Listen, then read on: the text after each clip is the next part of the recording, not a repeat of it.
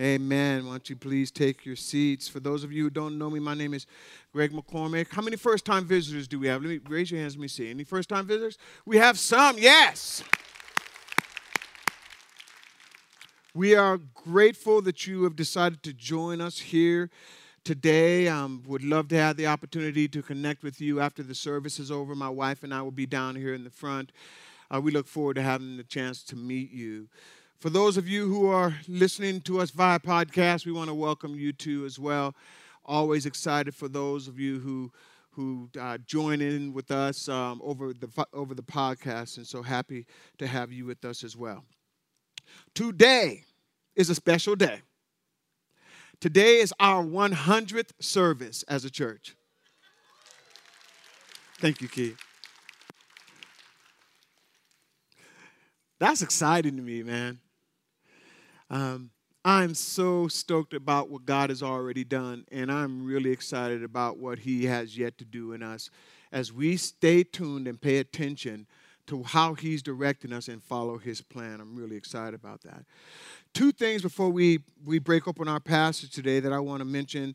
The youth ministry kickoff is today, and if you're a young person, there you go. There's a youth pastor right there. Where are you, Mel? Is Mel in here too? I don't see you. Okay. Key and Mel have worked hard to put this thing together, and I'm stoked. I know the plan that they have. I'm stoked about what's going to be presented, and I think it's going to be a great time of, of fun and fellowship for, for the young people in our congregation. So, uh, after the service today, um, we're going to be fellowshipping, or they're going to be fellowshipping, and if you have uh, any, any, if you need any information, just see Key. I'm sure he'll give you all the details. Also, on the 10th of this month, we'll be having our first parent child dedication. Baby dedication, what you guys probably are familiar with that term, but it's, it's really a parent child dedication because the child has no idea what's going on. Yeah, okay, thank you. The class, that's why I get high with the help from my friends. The class is on the 10th. Okay, so you won't want to miss that class. If you've if you've got a baby or if you have someone in your family that's never been dedicated before and you want to give them to the Lord and stand in front of our church family and allow us to partner with you in raising your children as a family, uh, that's what this whole thing is all about. It's a milestone. Okay, so we'll be celebrating that today, or celebrating that uh, on the 24th. Is that right? On the 24th of November, and the class is next week on the 10th okay? We are in a journey through the book of Philippians that we've titled Life Poured Out. Life Poured Out. Father, over the next few minutes again, I pray that you will grace us with your presence, that you'll speak through me.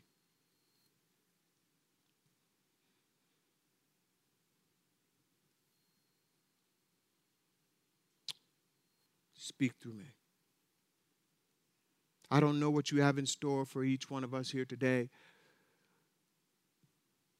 But in this moment, Lord, I pray that you anoint the ears of the hearer, anoint my lips as I speak. Let your word go forth with power in a way that will change lives. In Jesus' name. And everyone that agreed with that prayer said, Amen. In his book, Power, Money, and Sex. It's a book by Deion Sanders, and the subtitle is How Success Almost Ruined My Life. Are these words Meet Deion Sanders. Not the Hollywood image, not the incredible athlete, but the man who discovered after arriving at the pinnacle of success that meaning and purpose lay in another direction. Ever since he went pro in 1989, Deion Sanders has been known as prime time, the hottest defensive back in, the, in NFL history, and a base stealing sensation in Major League Baseball. He's the only athlete in history to play in both the World Series and the Super Bowl. By age 25, Deion was already at the top of his game, but he was desperate for something more. In his gripping story, Deion writes, I've tried everything parties, women, buying expensive jewelry and gadgets, nothing helped. There was no peace. I was playing great, and every time I turned on the TV, I could see myself on three or four commercials, but there was no peace, no joy, just emptiness inside. Still pursuing his dreams, he cut a rap album in 1993. His song, Must Be the Money, hit the top 10 charts all across the country, and the money kept on pouring in. But despite all of his success, his life was out of control. 10 minutes after buying a brand new $275,000 Lamborghini sports car, have mercy, Jesus. Man. 10 minutes after buying a brand new $275 $275,000 Lamborghini sports car, he realized that he was still desperately empty, searching for answers in all the wrong places. This is the story of Deion Sanders in his own words. With all the drama, hope, glamour, and surprise of his true life adventures, he tells the story of his rise to fame, his attempted suicide, and the shocking events that led him to faith in God and a new vision and purpose for his life. It's a story as old as time, a nightmare as shocking as today's headlines. A talented young athlete rockets to fame and fortune, becoming the highest paid player in football history. But what he finds when he reaches the pinnacle of success is not the glory he had expected. This story is a classic example of someone trying to fill their life, fill this God shaped void with things that the world says will bring us success and happiness. And that's exactly what the, what the Apostle Paul was talking about today in our passage. This is what he speaks to. Things that we believe from the standards of the world will bring us success and joy, but the reality is it'll never fill that void. Only God can fill it. If you have your Bibles, I want you to join me in Philippians chapter 3. I've titled this sermon, That I May Know Him. In our passage today, there are three ageless truths that I believe that the Apostle Paul wants to see, wants us to see. The first thing that I believe he wants us to see in this passage is that we must always be on the lookout. We must always be on the lookout.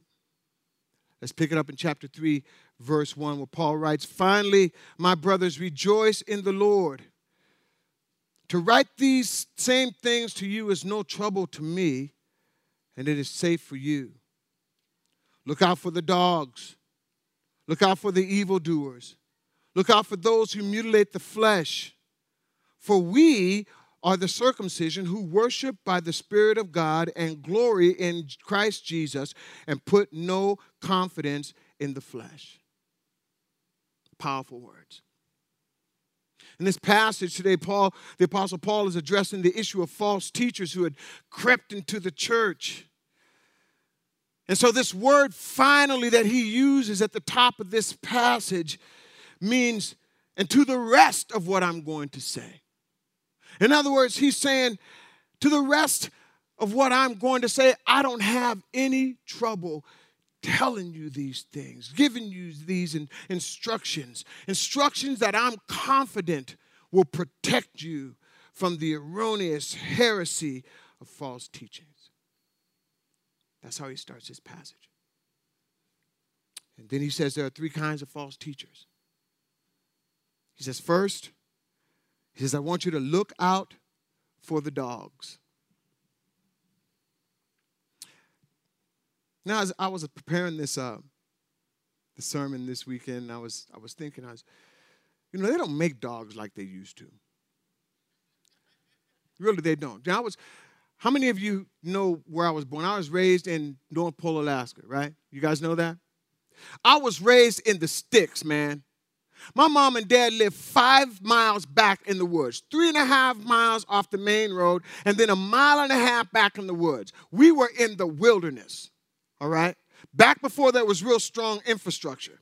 Let me tell you something everybody had a bad dog.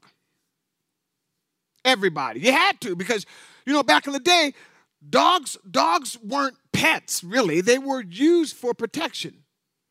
Everybody had to have a dog. My next door neighbor closest to me was a half a mile away. My neighbor closest to him, my next neighbor, was two miles away. You had to have a form of protection. And so dogs were really used for protection. It's not like today, man. You know, dogs today have, go to daycare. They get their nails done. You know, they get showered and shampooed and, and coddled. You know, I was at, a, at, a, at an elders retreat about, uh, about a month ago, and we were back in the backwoods in this cabin by Lost Lake. And you would expect if anybody's going to have a bad dog, it'd be this guy, right? But his doormat going into his house said, Beware of the dog. He cannot control his liquor. L I C K E R.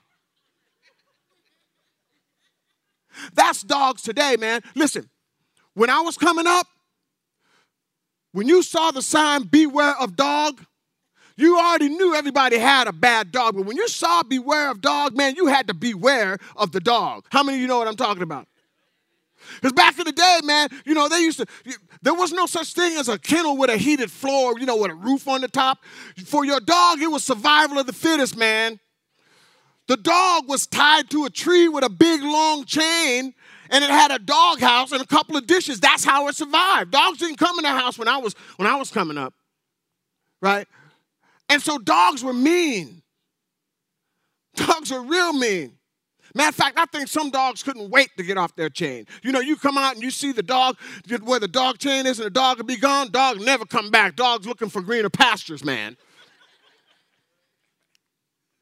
You know, so dogs would, would break away. We'd have stray dogs. Oh, man, I'm going to tell you something.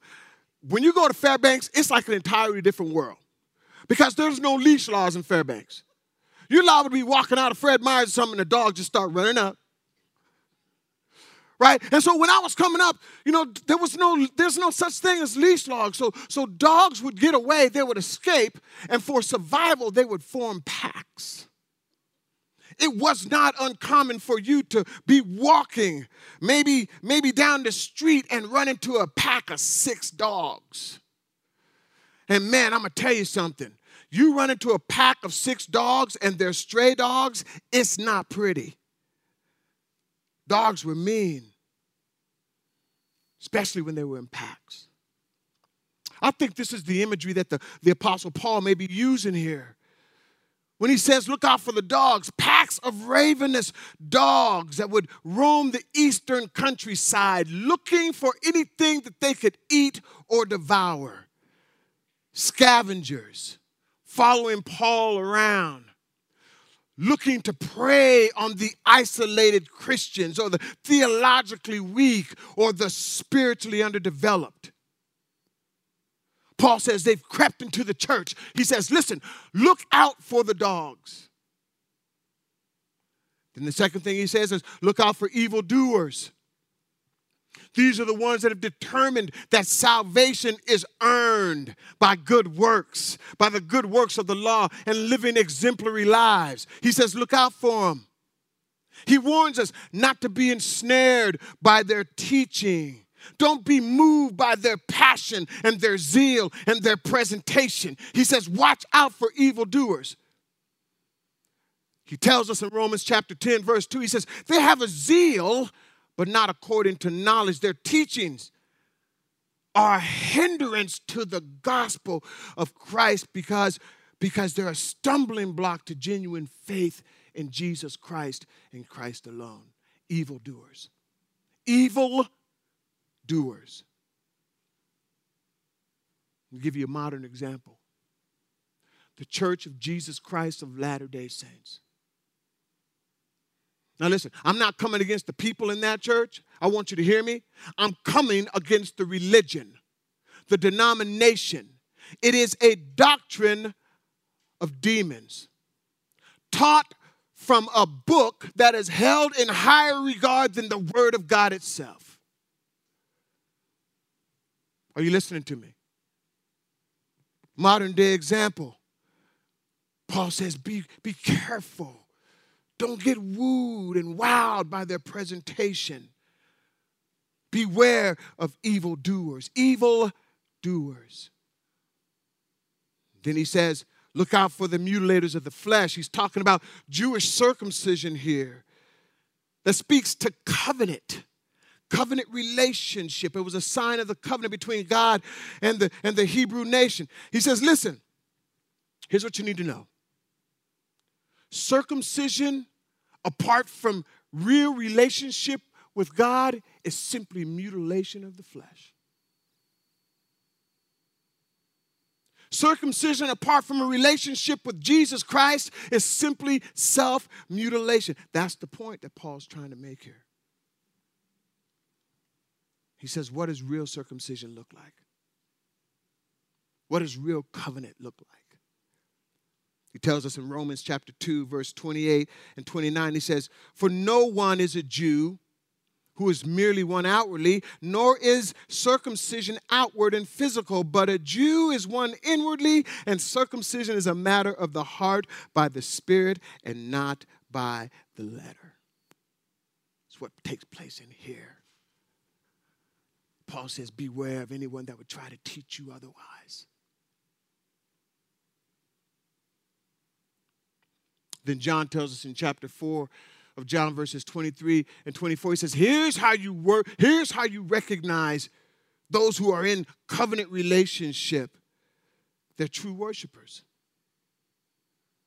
They're true worshipers. He says this he says true worshipers will worship God in spirit and in truth verse 24 for God is spirit everybody say God is spirit God is spirit, and they that worship him must worship him in spirit and in truth. It's not about the sign of the outward, it's what's going on on the inside. That's what Paul was trying to warn the church.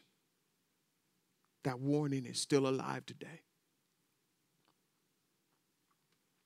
He goes on to say, So, how do you know that you are the, of the circumcision? How do you know that you have covenant relationship with God? How do you know that you are in relationship, intimacy with Jesus in relationship? He gives us three assurances. He, he, he I put it in the form of a question. He says, Do you worship God in spirit and in truth? Do you glory? That word glory means boast. Do you make your boast in Jesus Christ and Christ alone?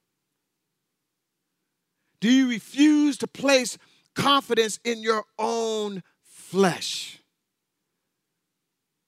If you are living by these examples and these principles, those are three ways that you can know that you're in covenant relationship. So the first truth is be on the lookout for false teaching. Beware. The second truth is found in verses 4 through 9. I want to back up to verse 3 for sake of context. By the way, how many of you brought your Bibles with you today? Okay, good. You know, I would I would ask how many of you didn't so I could bust you out. But I'm not going to do that, all right? Everybody say bring your Bibles. You should know you should never go into any battle without your sword. Right?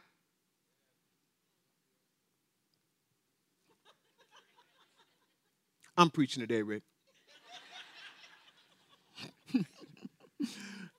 That's my friend. I can do that to him. Verse 3, he says, For we are the circumcision who worship by the Spirit of God and glory in Christ Jesus and put no confidence in the flesh. Verse 4 Though I myself have reason for confidence in the flesh, also, if anyone thinks he has reason for confidence in the flesh, I more. In other words, what Paul is saying here in this passage, he says, if anyone should have confidence that they got it all together, it should be me. Look what he says in verses 5 and 6. He says, Here's why circumcised on the eighth day, as the Jewish law requires of the tribe of Benjamin. In other words, I was born from the lineage of Rachel, not the handmaiden. I'm from the tribe of Benjamin, a Hebrew of Hebrews. both my parents are Hebrew. I'm of pure Jewish descent. I still speak my native Hebrew language. I'm, I'm not a, a, a, Jew, a, a, a Greek speaking Jew or a Hellenist. Paul says, This is, is my expression for zeal as it relates to the law. And as to the law of Pharisee, of the strictest sect, he says. And concerning zeal, there's no one like me. There's no one to even compare my life to because, listen, I persecuted the church because I thought that what it was teaching was heresy. And then, as to righteousness, as it pertains to the law, blameless. Blameless in the eyes of man. In the eyes of man, I've attained legal perfection. Now, if you stop right there, you think this guy is arrogant. Wouldn't you? Thinks he has it all together. But then watch what he says in verse 7. But whatever I gain, I counted it loss for the sake of Christ. Indeed, I count everything loss because of the surpassing worth of knowing Christ Jesus my Lord for his sake, I have suffered the loss of all things and count them as rubbish. Everybody say rubbish.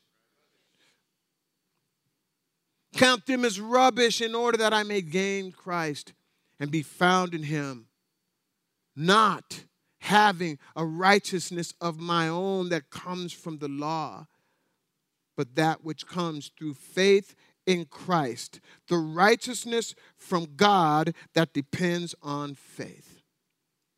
Here's what Paul is telling us. All of everything that I've accomplished, which by the way, let me remind you, I am an example. I'm the, I am the classic example of righteous living. Everything that I've accomplished, Paul says, all of my accomplishments mean nothing to me. They are nothing compared to the value of, lo- of knowing Christ. He says, they're all rubbish. I consider them rubbish. Scubalon.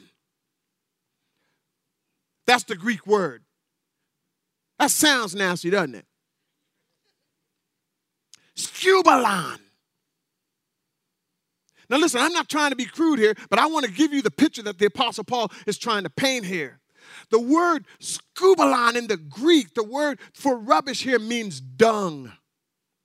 It's a vulgar term that's used for fecal matter, either, either human fecal matter or animal fecal matter. It's also a reference to, to the dung that's, that's left on the altar by the sacrificial bull once the sacrifice is done. That's just nasty, isn't it? Left behind. A bunch of worthless crap good for nothing. So it's scoured off the altar and washed away with the rest of the sewage. Paul says, My righteousness is that. My righteousness is nothing but a load of crap.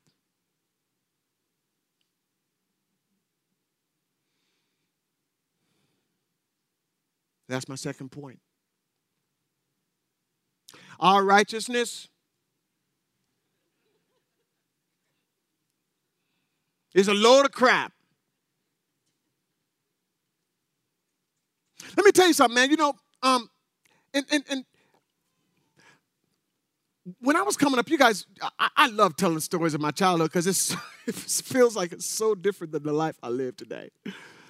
But when I was coming up, we had no running water, right? We had electricity for a long time. We didn't even have a furnace, right? We, we got a furnace like in the 70s, right? And so, and so because we didn't have any running water, we had this thing called the pot. Y'all know what the pot is? No, y'all know you don't. Right? And and the and the pot, the pot wasn't this, you know, this this deep blue sanitized, you know, stuff that you have right now when you go to campsites. No.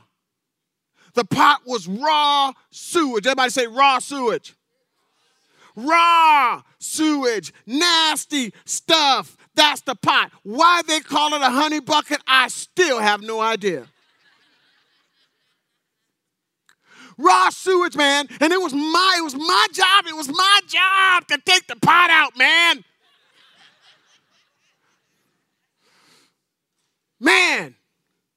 And you know, it was about, it was about, it was about like 150 yards from the basement where the pot was kept to the outhouse where, where it was dumped on a daily basis.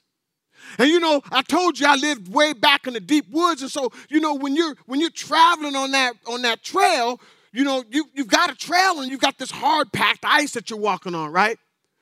But every now and then it snows, and you don't really know where that trail is. And so I remember carrying that pot stumbling around like this, you know, you know, you have good balance when you're carrying the pot, man. You develop good balance you know, stumbling around, stuff starts sloshing, and you're like, you know, whoa, whoa. Man, one day I slipped. Yeah, I know. I still feel that way today. It's been like 40 years. One day I slipped, man, and all the pot stuff got all over me. I was like, oh, oh, oh, oh. You know, they didn't have the, the, the, the rubber boots. They had those leather tuffy boots back in the day. Y'all know what I'm talking about? And the stuff got all down in my leather tuffy boots, man. It was nasty. It was just nasty. You couldn't get it off. It was, it was just nasty. It was good for nothing. I had to throw those boots and all those clothes away, man. I'm still traumatized today over that.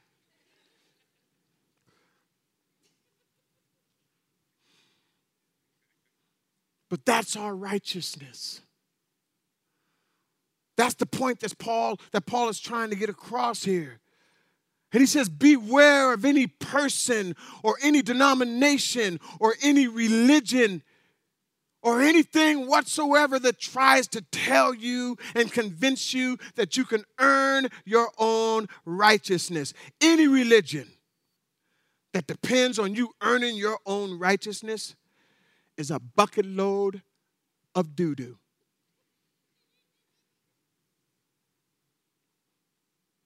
Any righteousness outside of relationship with Jesus Christ is of no value. That's what Paul is saying here. And he says, So therefore, nothing compares to the value of knowing Christ because our joy, our peace, our hope is wrapped up in our relationship with Him. It's found in Him. And if you try to fill that God shaped void that, that, is, that is for relationship with Jesus Christ with anything else, you will be left empty.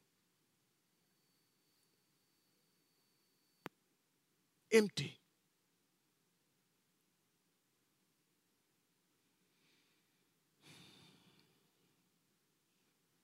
Christ's righteousness is available to anyone who surrender to his lordship.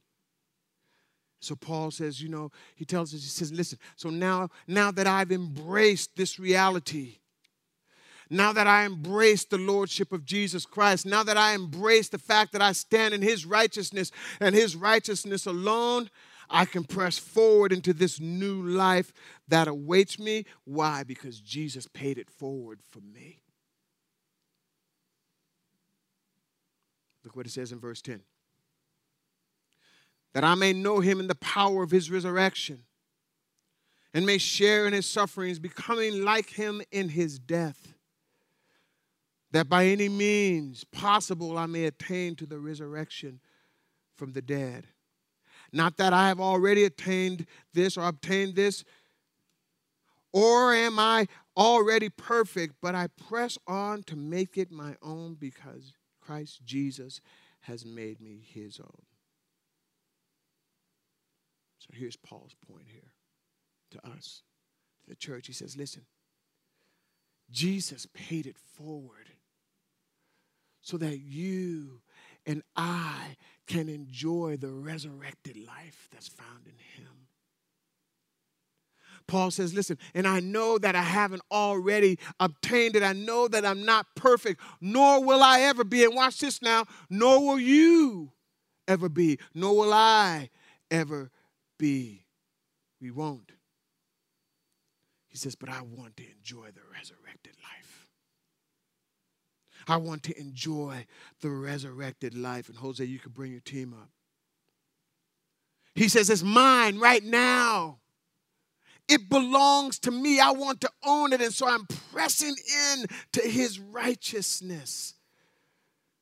His righteousness that he has earned for me on my behalf. It's available to me as a Christ follower. That's his, that's his point here. And so here's what that means it means for us as Christ followers, just as Christ died to himself, we need to die to ourselves. Just as Christ was resurrected brand new because of his sacrifice on the cross for us, because he paid it forward for us, because of his ransom that's been paid for us already.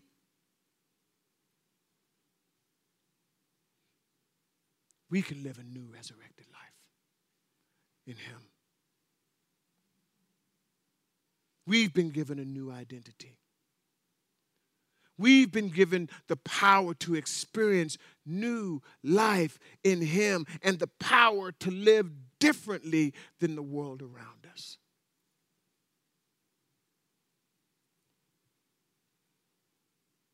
So, Paul's point is just as he poured out his life on my behalf, that I may know him we are obligated as followers of Jesus Christ to pour our life out so that others may get to know him too.